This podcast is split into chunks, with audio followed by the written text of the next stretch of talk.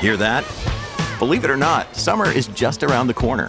Luckily, Armor All, America's most trusted auto appearance brand, has what your car needs to get that perfect summer shine. Plus, now through May 31st, we'll give you $5 for every 20 you spend on Armor All products. That means car wash pods, protectant, tire shine, you name it. Find out how to get your $5 rebate at armorall.com. Armor All, less work, more clean. Terms apply.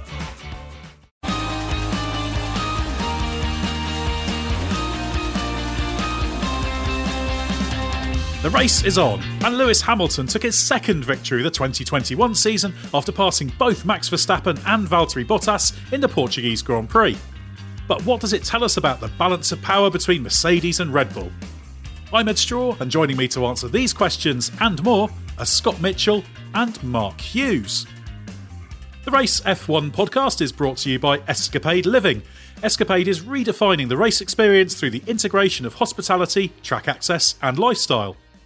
Escapade Silverstone will overlook the famous Copse Corner and Maggotts and Becketts complex and offers the ultimate private space that can be enjoyed with friends and family. It heralds a new era of motorsport adventures. To find out more, go to escapadeliving.com with no dashes, just escapadeliving.com. Imagine if you'd have a Hamilton and Verstappen battling through that part of the lap at Silverstone, Scott. It's not impossible to imagine that'll be happening by the time we get to the British Grand Prix because that's three out of three, isn't it, for 2021 races of wheel to wheel stuff between the two title contenders. Yeah, it's not a bad. Uh, it's not a bad strike rate so far. We've been um, we've been spoiled with how the 2021 season has started. I think um, I think we were all obviously massively hoping that they were finally going to go at it, but I, I think uh, three races in a row, actually seeing them fight for position, fight for the win. Ultimately, I know it was for second place today at the moment, but let's face it, they were going to catch and pass Valtteri Bottas. So, yeah, long may this continue. If it's still going on like this at Silverstone, then I think everyone's going to be pretty chuffed. Mark, it does go to show that once you get cars with similar performance levels, you do get the kind of racing that people want to see. Even Max and Lewis are loving the experience, perhaps even a little bit more than you're loving the experience of the world's most echoey hotel room that you're recording in. yeah, absolutely. Um, putting up with a bit of echo is probably worthwhile. It was um, it was a pleasure to be here and a, a great race to watch. And um, yeah, it, it, it hinged on um, a, f- a few a few factors. It did. It, I don't think it um, it hinged only on performance. Um, I, I, still don't think we can definitively say which car was ultimately better. I, suspect this weekend it was the Mercedes, but I don't think that's the reason that it won. I, th- I think that um, it, it, there, there, there, were several ways the Red Bull might have won, and um, it, it, was just the way things played out. Um, Hamilton needed to um, sort of. Uh, up his game a little bit to what once he'd been he hadn't set pole, he hadn't won the start, and he'd been demoted a place on the restart. So um, it looked on the surface of things unlikely that he was going to win from there. But um, this is a an unusual track, and it, it's there's very little tire deg here, and you, if you've got the performance, you can run close behind another car. We saw it last year, and um, those um, those factors sort of played into Lewis's hands, and um, in combination with a, a, a little wobble from Verstappen, it allowed Lewis to um, to get the place back, and and then subsequently to overtake Bottas for the lead as well.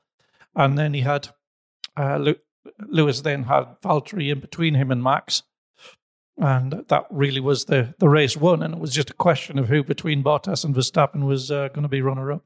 That's the thing, isn't it? Because as you say, if you look at the the bare facts of Mercedes front row lockouts, a Lewis Hamilton victory, all feels very familiar from the past few years. So people say, well, Mercedes back on top, but there were a number of turning points, weren't there? Could things have been different had Max Verstappen been on pole position? He set a time good enough in Q3, but it was deleted for a, a track limits violation. Could that have changed things? Was there a way for Red Bull to win this race, or or did Mercedes ultimately just have a little bit more in the in the armory to to go and win on Sunday? No, absolutely. Red Bull could have won the race. Um, I think if um, Verstappen had started from pole, yes, he, he probably would have won the race. Um, it's just it's turning on the the smallest little thing, you know, a little a little bit of crosswind as he's got the car loaded up on a tight corner, and it was you know, it was beautifully corrected, but it took him just far enough beyond the white line. And by the time he went back out, normally normally you would be expect him to be able to go back out and just sort of repeat it without the without the error. But the uh, the wind had come up by the time he went back out, and every, everybody was like three or four tenths slower. So that that in hindsight was his golden opportunity, and uh, yeah, his his weekend probably turned um, from what it might have been to what it was in, in that in that moment when we look back in hindsight. I'm I'm, I'm loving how all of these small details are, uh, are, having such a big impact, and I think it's now um, it's well it, it's two one it's two one Hamilton in terms of the the wheel to wheel fights as as well. Obviously, he he edged it for for P two at the time on, on, on the road. It was really nice because um, he he'd obviously got the move done, and then that sort of defensive move into turn is turn three, isn't it? Um, he put he he I, I saw at the time he I was riding on board with him. You know, he had that little look in the mirror to the left, knew where Max was on the entry to the corner, and it was quite clever driving because it it wasn't a case of him, you know, getting through the corner, winding the lock off, and then running Max out wide. Lewis just put enough lock on that keeping that same amount of lock on the whole way through the corner was going to give the car a natural arc that that forced Max out wide. So he didn't have to do anything dodgy on the exit of the corner. He he he'd done the the hard that he he'd set up that defense a, a, little bit earlier. It was just really clever driving, and I I, heard after the race that um, Helmut Marko was complaining uh, because Red Bull's now lost a win, um, a pole, and a fastest lap to track limits offences, and something needs to be done about track limits. If you put a something at the edge of the circuit, this you know this wouldn't happen. Blah blah blah. There was gravel on the exit of the circuit, Max wouldn't have made the pass in Bahrain. He wouldn't have got pole, and he wouldn't have got fastest lap today. So I don't really know what what if Marko's not got a leg to stand on. To be honest, if if Max is getting those margins ever so slightly wrong, he should pay the price. And in this situation, he's paid the price by losing a few points across Bahrain and here. And I think that's great. I think it's amazing that we've got a, a battle at the moment where millimeters are, are, are defining things like that. So uh, yeah, I, I don't see that as a problem or a controversy at all. I can see why it's it stings Red Bull, but I think it's brilliant. And the great thing is, it's also showing us how good Hamilton can be when it's that tight. Because Verstappen is getting the chance to really see him up close. In fact, Nico Rosberg in the Sky Sports F1 coverage said that Verstappen now is really getting to understand just how tough a competitor Hamilton is. He's racing him week in, week out. And that's the big thing for Verstappen now, isn't it? Just making sure he maximizes all these little things. He's certainly capable of fighting for the championship and even winning it, but he needs to make sure he comes out on the right side of these these little marginal things more often, doesn't he, Mark? Yeah, that's right. And you know, they just just I think now that he's, you know, got a car that he can go wheel to wheel with Hamilton every single weekend and arrive at a weekend knowing that he's going to be doing that, he's probably going to get a, a, a finer appreciation of, of all those little details that do make the difference. And Lewis has been at this level for, for many years and, uh, you know, is, is built in layers into his own game they aren't immediately obvious to the to the naked eye, um, especially when you're out front dominating in the best car, but are very obvious when you get into a tight little battle. And, and Max is um, astute enough to to to be taken on board and um, and you know building his own game as well, because in raw performance, there's nothing to split them. And of course, the the reverse of that is that also Hamilton will get the chance to see how good Verstappen is, and there's no doubt that Verstappen's going to be learning these lessons as the season goes on, which is just why it's such a great battle. The one thing I did like uh, after the race, Lewis Hamilton was asked about the restart. Obviously, Bottas did the the late restart, shall we say, uh, running not all the way to the line, but a reasonable way to it. And obviously, he went. Hamilton was taken by surprise, and uh, Hamilton said he called. He, he said, "You idiot" to yourself because he was looking in his mirror to see where Max was just as Valtteri went, and then he moved and basically opened up a gap for Max to take the toe from Bottas. I just quite like the fact that Hamilton admitted just how big a racecraft error he made in that moment. But then, of course, he he fought back, and that that was the really interesting thing. This was a race where he went from third to first, making passes on track on on merit. I know sometimes we get people who aren't so convinced by Lewis Hamilton say, why are we always talking him up? And it's like, well, we're not talking him up. We're just saying what he's doing. And again, this was another very, very fine performance. But Scott, Valtteri Bottas in the other car, he didn't have a great start to the season, but pole position by a tiny margin. Perfect place to be for the race, but again left disappointed. This is the latest in the long running series of Valtteri Bottas sympathy corners we've had on this podcast. But why did it go so wrong for him? Why did he end up once again being the third man in that uh, battle up at the front?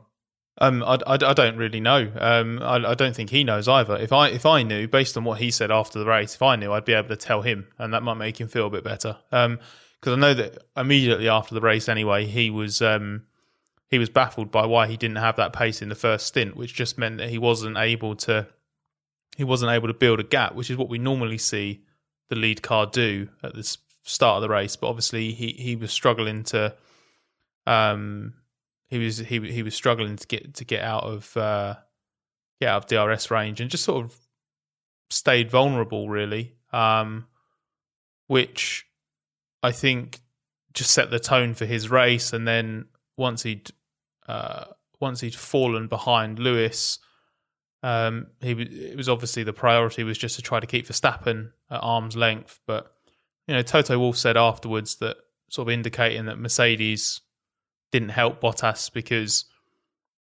he was ultimately he wasn't done on the undercut in terms of Verstappen passing him while Bottas came out of the pits, but obviously it meant that Verstappen was able to attack immediately and got the place um, on Bottas's outlap. So so that was crucial. And then there was some kind of uh, there was some kind of engine glitch, wasn't there, where some kind of sort of I guess safety mode briefly kicked in and seemed to cost Bottas some power, but I don't.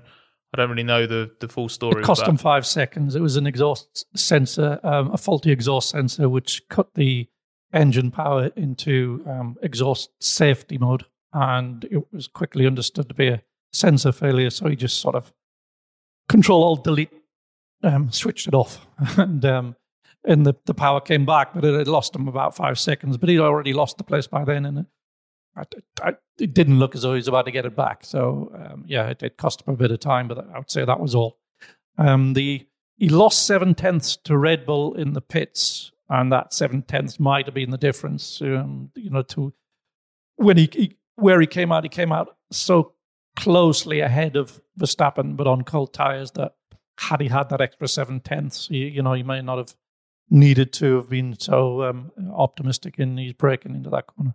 But while Bottas was unsure why he struggled at times, obviously there were separate problems as well. But this does fit in with the Bottas pattern, doesn't it? Very, very quick in qualifying, and then it was a, it was a bit of a gusty day, a bit of wind to adapt to. We talked before about this that Bottas just isn't as adaptable a driver when the conditions are varying a bit as Hamilton is. So could it just be that, Mark? That it was just this this wasn't a Bottas kind of race to win.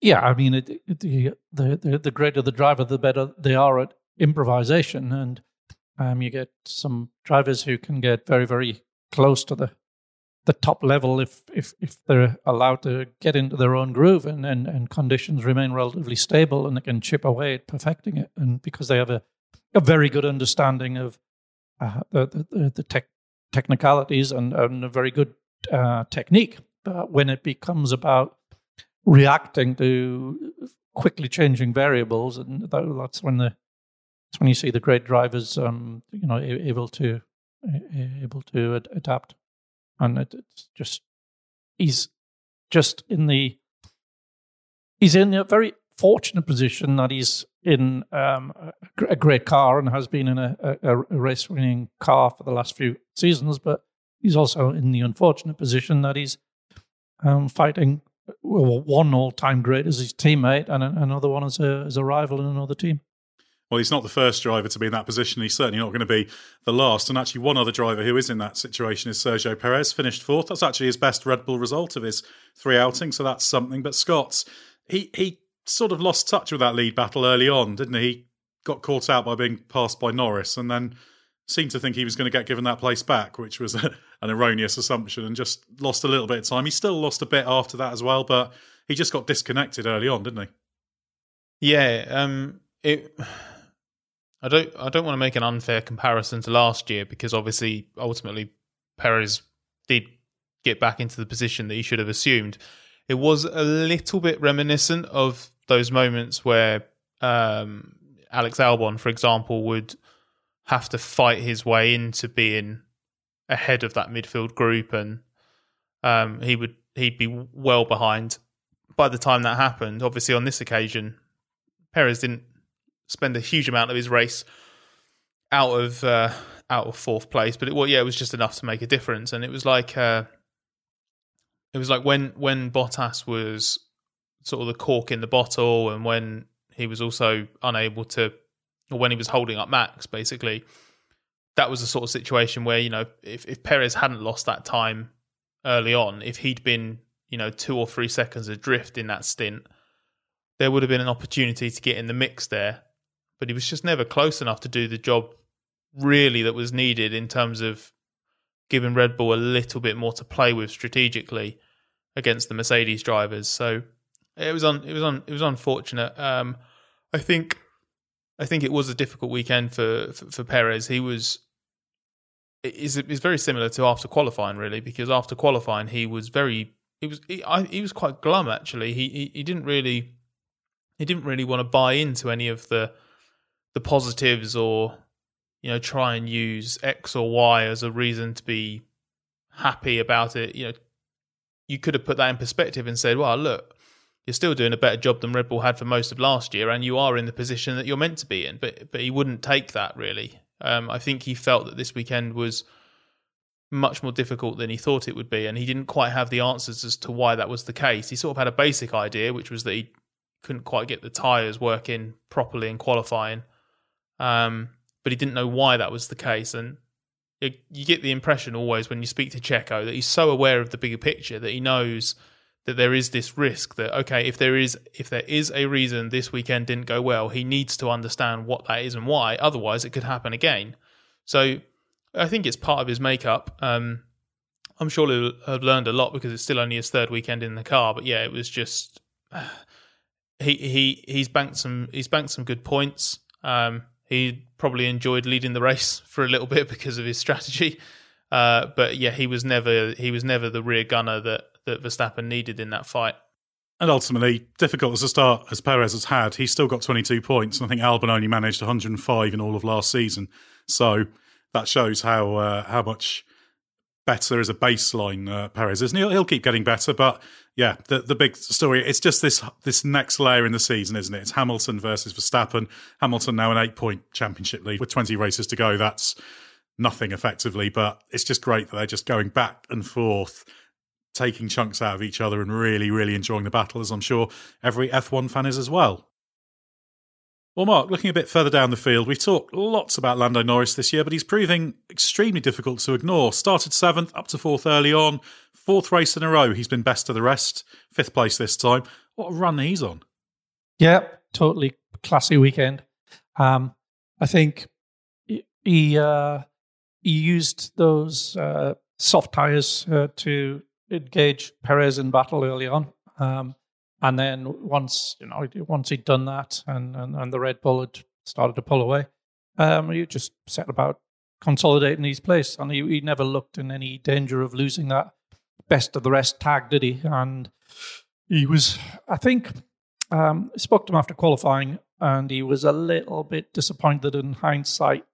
They didn't opt for the mediums in Q2 because if they had, he would have had two runs on the softs in Q3 and he felt he could have been um, significantly further up the grid. Um, but he, he, he, got, he, on race day he put he put the car back where it should have been anyway. So where he in the car should have been um, had he you know d- taken more of a risk in with with the tire selection in Q two. So he got the same result there. He just went about it in a different way. Um, but yeah, absolutely in control of his weekend, uh, maximized the the result from the from the car and just never looked um, anything other than totally in control. It's the thing I've quite liked about all three of his races this year. That early on, he's had to do a little bit of work to establish himself in that lead midfield position. Obviously, he lost a few places off the start at Imola. He had to get through Leclerc in Bahrain. So he's kind of doing a bit of everything this year, Norris. That's what's really impressing me. This consistency. We've always seen these peaks from him, but he'll be a little bit up and down. And yeah, it's going to be really interesting to see how he stacks up against Ricciardo once Ricciardo's there. But Scott, Daniel Ricciardo ended up ninth in the race. Horrible Saturday, fell in Q1 and was generally very, very puzzled about it. But it's it's not getting any easier for him, is it? No, and obviously made hard work for himself getting knocked out of of, of Q1, which he quite rightly described as un- unacceptable.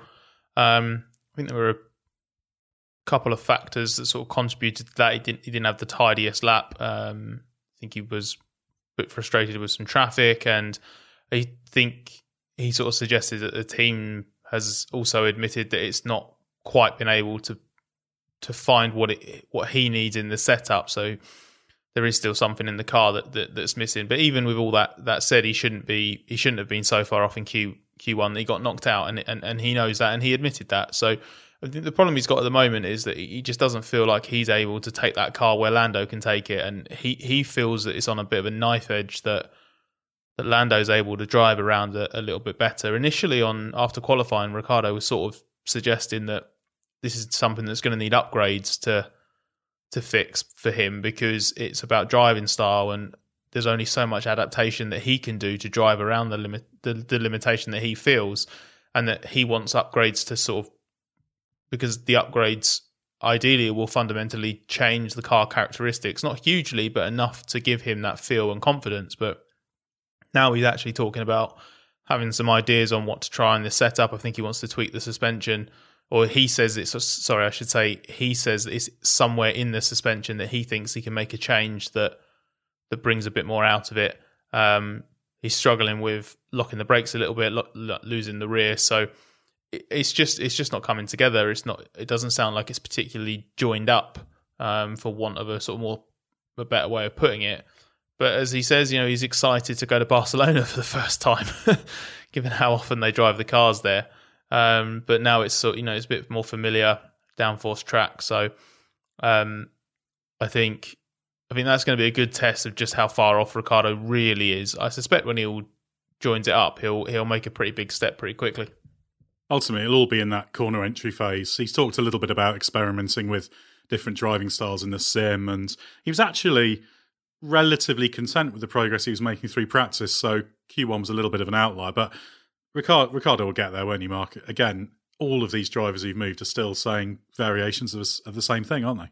Yeah, he'll get there. Um, it, it's all, as you say, it's it's always in the um, entry phase of the corner. It's usually into the slow corners, and it's just about getting the um, initial rotation on the car, which you have to be very confident to do, um, to be able to be precise enough to get just enough on without it upsetting the car and upsetting the rear. So um, as we, we talked about it the last time, I think um, that impacts about how confident you are on the brakes. It impacts about how confident you can get on the throttle and all those things. Um, if you're not fully attuned, if you're not doing those things to the optimum, um, braking, turning in, accelerating, you'll be slow. And it, that's what we're seeing uh, with with all the new guys. Um, and it, it's interesting, Ricciardo uh, coming from a Renault to a McLaren feels that the McLaren's on a knife edge because when Carlos Sainz went from a Renault to the McLaren, he found that the McLaren was much nicer, that the Renault was, was, was on a knife edge. So, you know, it's it's just, I think, um, the different development directions that the cars go in, and it's the, the incumbent driver just goes with it and just feels the, the, the progressive development in, in the car and just automatically adapts to it, whereas somebody coming in cold um, especially with a day and a half preparation, um, yeah, feels feels it. And also, as Carlos Sainz has said a few times this season, it's amazing how differently different cars can produce similar lap times, which just shows how big a style difference. Now all the cars look ostensibly similar, but very, very subtle differences. When you're operating at this level, it's just so, so detailed and precise where they get the, the pace from. But Scott's Charles Leclerc, six. Carlos Sainz, though, Started in qualifying, faded to 11th. Medium tyre seemed to be Ferrari's enemy in that race. So, how do you explain the strategy choice for the second stint? Was that a mistake putting Sainz on the mediums?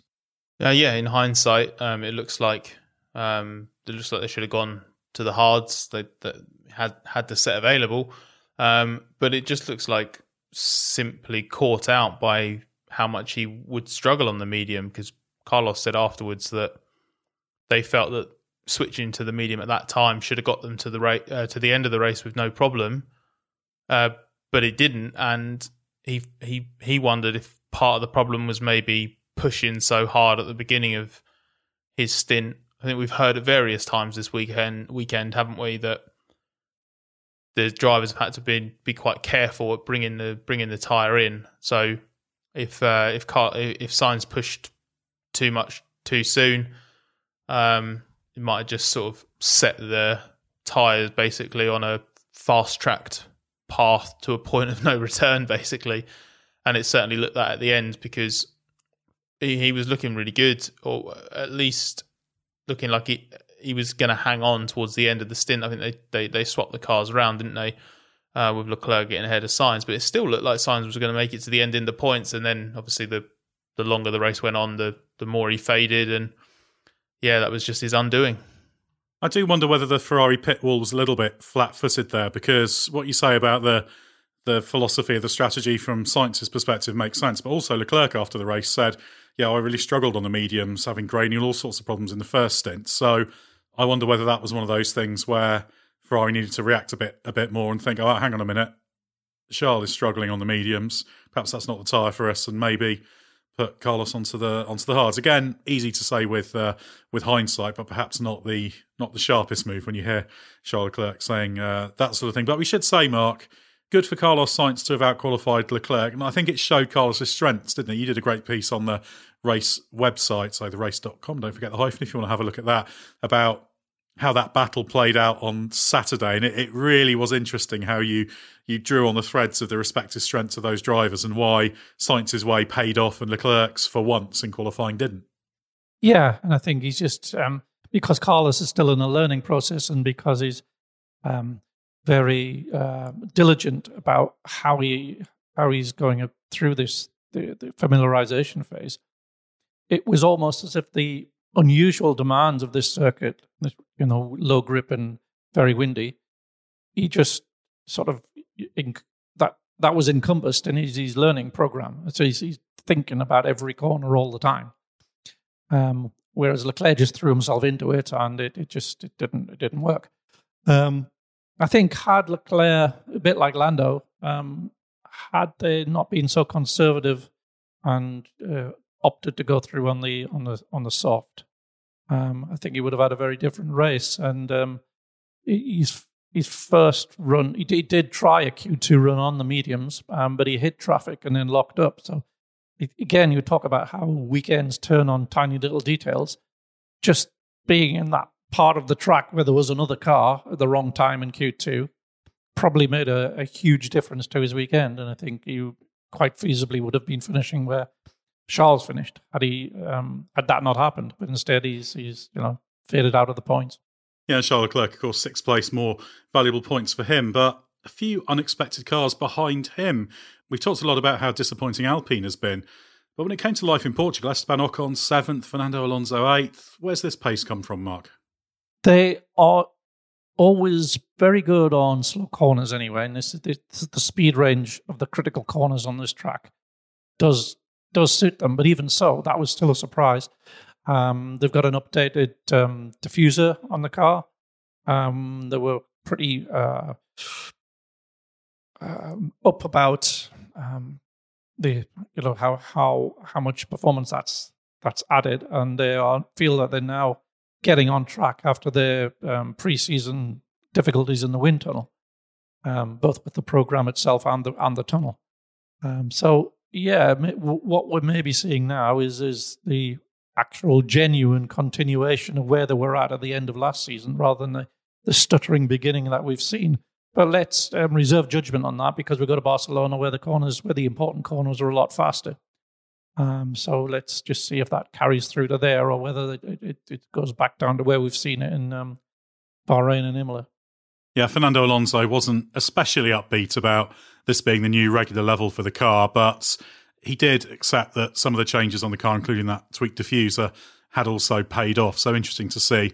Although he's particularly keen on sharpening up his qualifying act because he said in Barcelona and Monaco, if I do badly in qualifying, I'm not going to come through. So he really needs to get that edge of pace. And of course, he set a lap good enough for third in FP3 that was then deleted. So he was looking really, really sharp, but then, of course, didn't even make it through to the top ten in uh, in qualifying. So good, good race drive, but still, Fernando very, very happy to talk about the fact that he's still got some some more sharpness to to find, and I'm sure he will. Scott AlphaTauri, that seemed to be the car for all seasons, based on what we saw in the previous races. But in Portugal, really, really hard work for Gasly even to score that that one point that he got. Just seems that track's found the unsweet spot, the one unsweet spot in that AlphaTauri's armory. Yeah, yeah, I think that's exactly right. Um, it's a it's a shame because uh, they obviously had such tremendous potential in the first two races and didn't produce. So actually, Gasly came here and had arguably his cleanest Saturday Sunday combination of the season so far.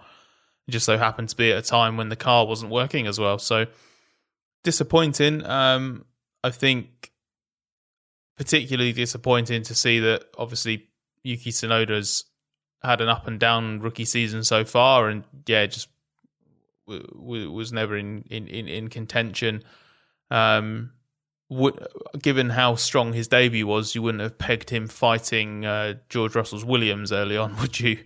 Uh, three races in, so yeah, I, I, think a bit of head scratching. I, I, know the team were baffled on Friday after practice as to why it just suddenly wasn't working, and obviously wasn't working as well as they expected it to work here as well. But that midfield is so tight. You don't need to miss out on a huge amount to to, to lose a few places. And ultimately, uh, while it was hard work, Gasly did qualify and finish in the top ten. So it, it shows that on their weaker weekends, they're they're still it's still a point scoring car, and they, they just need to make sure that they understand why it didn't work here and see. You know, there will be other tracks that have similar character characteristics. You know, for example, if they're going to go to Monaco and they've got a car that doesn't work maybe particularly well at uh, on on slower corners, they they they could struggle there and, and other circuits like that. But I would imagine, given what we've seen from this team in the past, that won't be the case, and there might be a specific reason why they they struggled a bit more here. Yeah, but very, very upbeat Pierre Gasly about what they can do in Barcelona this weekend coming. So we should see AlphaTauri hopefully pitching back for those top six positions that they were they were delivering in qualifying in the first two races. But yeah, Pierre Gasly had to work hard to pass Carlos Sainz to get that final point. Well, let's talk Aston Martin, Mark. Sebastian Vettel back in Q3 for the first time this year. I think that was the first time since one of the Silverstone races last year he reached uh, Q3, astonishingly. Faded to 13th in the race, one place ahead of teammate Lance Stroll. There's a floor fast tracked onto Stroll's car. That's one upgrade they managed to get, get through, so one positive. Vettel also more comfortable with the car. So that's another box ticked. But overall, the end result is very, very little. Aston Martin's not expecting to be finishing 13th and 14th on merit in races, but that's that's where they were. Yeah, um, Seb definitely did make a bit of progress this this uh, weekend. Um, watched him out on track; he looked very confident through the faster stuff, um, and not as not as uh, hesitant, let's say, as he has looked sometimes. Uh, he was I think he was probably flattered a little bit in getting into Q3 because it depended on the the, the problems of uh, of Stroll and Ricciardo and, and, Q1, so they weren't there to to to be you know you'd, you'd have normally expected them to be faster, but you know he, he got in there, but that meant that he had to start on a soft tire, which was not not the best best way to start the race. Um, but yeah, that's that's where it panned out in the end. Uh, yeah, it's it's making progress slowly.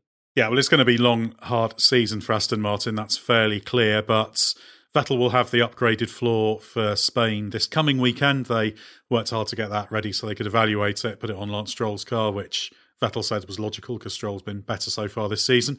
So yeah, makes sense to put it on on his car. But Scott, looking a little bit further back, Mick Schumacher, lowly seventeenth, but in a Haas that's pretty good past Nicholas Latifi in the closing stages. So a strong race. His first error free race. Really confirmed that he's putting together a, a quietly assured rookie season down the back of the grid, didn't it? Yeah, I think it was important to get that clean race in because he'd shown sort of flashes in Bahrain and, and Imola that, that he, he could actually do something quite impressive. But unfortunately, he, he spun in both those Grand Prix. So not only did that mean that we were seeing his pace out of context because he wasn't fighting or you know trying to hang on to the tail of the midfield but they were also mistakes so they it, it meant that he he'd made errors and it wasn't a great all-round performance um, but Imola in particular I, I, was really impressed by because th- there was a big pace step there and he left Nikita Mazepin for dead um, in that internal team battle um, and but for that spin under the safety car at Imola, like the race would have been really impressive. I talked about this, I think, on the on the last podcast that we did.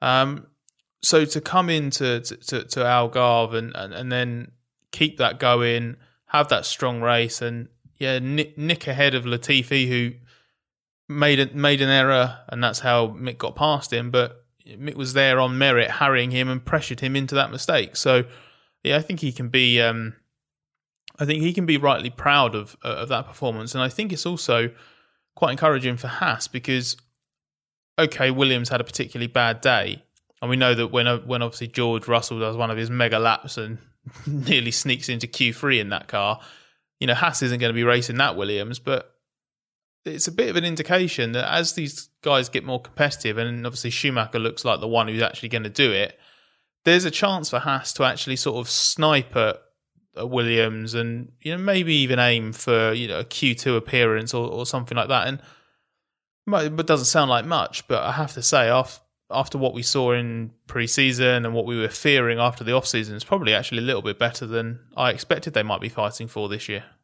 Yeah, well, they've just got to do what they can with that car and make sure they're in position to capitalise on problems for others ahead. And if you can pick off the odd Williams or whatever, then that puts you that that one place closer to the points. But difficult weekend again for Nikita Mazepin. Mark, what do you make of, of his progress? The the gap at the end of the race between him and Schumacher, 66 seconds. That gap slightly exaggerated the difference. But if you look at the first stint, he was still losing three and a half tenths per lap easily to, to Mick Schumacher. So it's been a real struggle, even when he's not getting in the way of the leader. Yeah, it surprised me that um, he's struggling quite so much because um, he's done a lot of Formula One mileage over the years, and you know he looked uh, fully competitive in Formula Two last year. In fact, um, if you'd asked me pre-season, I would have said I, I, he would probably initially be the faster of the Haas drivers, and I expected Mick to sort of gradually come on and and, and maybe um, edge ahead later on. But it, it, it's just not happening. There's something he's not. There's something not quite right there. He's, he's not tuned in uh, in in in some way because he's he's not naturally as far off Mick as as as it's um, appeared in the first three races. Um, there's something fundamental not happening there. Um, it, it just it's too far off. Yeah, it's certainly looking to be quite a long, hard season for him. But at least he fared a little bit better than Kimi Raikkonen. Mark, 372nd World Championship race start for Kimi Raikkonen that lap one mistake when he went at the back of his teammate Giovinazzi was pretty embarrassing, wasn't it? Yeah, fairly schoolboy error, wasn't it? He was um, he was looking at a, a switch change. He, he he'd done a switch change and it hadn't given him um, the effect he was expecting. So he checked to see if the switch had actually changed. And as he was looking at it, he was still doing 300 kilometers just behind his teammate at the end of the first lap. And of course, he was unknowingly was being sucked into the slipstream of his of his uh, the, the, car ahead, which was his teammate. And by the time he looked up, he was just about to hit the back wheel, which he did, of course. And um, yeah, that that was the end of Kimi's race. Yeah, an unfortunate day in particular for Kimi Raikkonen because he didn't just lose that race result, but also Scott's. They tried to get the Imola result reversed and get that ninth place back. Can you give us the, the very quick version of exactly what happened there? Yeah, well, the reason he's um, he's ended up with uh, the same penalty applied that that was applied to begin with, because um, even though they were successful in having it reviewed, the stewards then came to exactly the same conclusion because, uh, unsurprisingly, exactly the same facts apply to the incident. So, um, the the only re- it was it was weird that it was even rev- allowed to be reviewed. Basically, it was it was re- it was reviewed because uh, the stewards at Imola had said, "Oh, that this rule and penalty is applied." is always applied like this and has been consistently applied like this in the past. But it turns out that the basis for that claim wasn't in uh, F1. It's that it's been applied that way in Formula 2 and Formula 3, and the stewards basically use the feeder categories if they don't have a relevant data point from F1. But in addition to that, it turned out that the stewards were wrong because the precedents from the feeder categories weren't from a red flag rolling restart. So, yeah, they got that completely wrong. So the stewards in Portugal said, okay, yeah, we appreciate that that's information you wouldn't have had. So let's revisit it. But unfortunately for Alfa, the, the, the base fundamentals of the incident itself changed. Raikkonen did something wrong. Um, although the stewards have admitted that the rules were a bit contradictory, there was one saying that he had to do something by a certain point but another rule kicked in that meant he couldn't do that. So there was this contradiction, but as the steward said, unfortunately, regardless of a rule contradiction, each individual rule on its own is clear. Raikkonen needed to follow them. He didn't follow them. He broke the rule, and the punishment for breaking that rule is a mandatory penalty, which is what was applied. So, as much as they had sympathy and they saw the difficulty of it, it was exactly the same verdict again. So, no no points for for Kimi or Alfa. All credit to them for getting the review through because you've got to work quite hard to actually get that process to happen. So they at least achieved something. Should briefly say Antonio Giovinazzi had a pretty good weekend, qualified and finished 12th, which in the Alfa Romeo I think was a pretty good return. He's actually had a quietly consistent start to the season, which is quite good because one of the things I've criticised him for over the past couple of years is being a little bit too erratic, even for a driver who was only in his second season, full season of F1 last year, but putting together a relatively sensible year this season. But Scott Williams, disappointment. George Russell qualified 11th, looked to have the best chance of a points finish that a Williams has had probably since 2018 on merit. But wind sensitivity, but wind sensitivity led to a race of survival, as he calls it. Should we be surprised that it all fell apart? no, because I, I, I do think that when we see these Russell heroics in qualifying, you do sort of want to buy into the idea that it's finally going to happen. But I think the fact is that that car can be tamed over one lap, and Russell is really, really good at at doing that and taking its places on the grid. It really has no right to be. But it just doesn't happen over a race distance. So I think they still need some fortune if they are going to end that point drought, um, especially the one on merit. Um, and from from the moment sort of racing started properly after the the safety car restart, um, yeah, Russell looked a bit too eager to sort of make something happen against Sebastian Vettel. And I think, what did he lose? Something like five or six places in, in, in one lap. Five places, I think, because which all started from him ending up getting himself out of position, trying to get past Vettel when he kept going on the outside. And then he just ended up in this horrible sequence of being offline and he had a huge lockup as well, which can't have helped because that must have flat spotted a, t- uh, a tire. Um, but yeah, just it just never looked comfortable, and the race was pretty miserable affair after that. And yeah, as we've sort of discussed, Nicholas Latifi being passed by a Haas late on just kind of added insult to race injury. Yeah, I think 16th behind Yuki Tsunoda was probably about as good as it was going to get for a Williams. At least he wasn't behind a Haas, unlike Latifi. But just as we wrap up, Mark, Spanish Grand Prix coming up. Now, if you look at the Spanish Grand Prix in the V6 Turbo Hybrid era, it's pretty much wall to wall Mercedes victories, aside from that infamous collision between Hamilton and Rosberg in 2016. It's also quite often Barcelona where Mercedes has had its biggest advantage. So this is historically Mercedes territory. Should we expect it to be again, or is it rather foolish to have any expectations given how small the the, the margins are? Yeah, I, th- I, think past history doesn't really apply in this battle that they're having with Red Bull because it's so the, the two cars are so close, the two drivers are so close, the two teams are, are so close. So I think it just it's going to come down to who does the, the, the that that combination of team team driver and car. Um, does, who, who's the best on a on a given weekend? Um, and I don't think history's got much to do with it. Really, it's um, it's it's about now, and uh, I, I think. Oh, my my gut feeling is that this weekend has been more dominated by tire grip and the track surface interaction with the tire, then it, it, it's reduced the, uh, the, the dominance of aerodynamics of, of downforce uh, because the the tires are very low grip and the, the track was very low grip. And I think uh, we're going to get back to a more conventional sort of setup in Barcelona. And my hunch is that it that change will suit the Red Bull better than the Mercedes, but let's see. Yeah, the logic suggests that could be the case, but it's it's so so difficult to be sure. But yeah, heavily aero dependent circuit, the most aero dependent circuit we've had so far this year. So it's going to be really interesting to see how things go. Thanks very much, Scott Mitchell and Mark Hughes, for your insight. Head to therace.com and don't forget the hyphen, as there's loads to read there. Mark Hughes' race analysis out on Monday morning, as well as my ever controversial driver ratings. You get the chance to argue with me in the comments on that story as well. And Scott Mitchell, as always, will be working away on all sorts of fallout from the race weekend. Check out our sister podcasts, including Bring Back V10s and our newly launched IndyCar podcast, and head to our YouTube channel if video is your thing.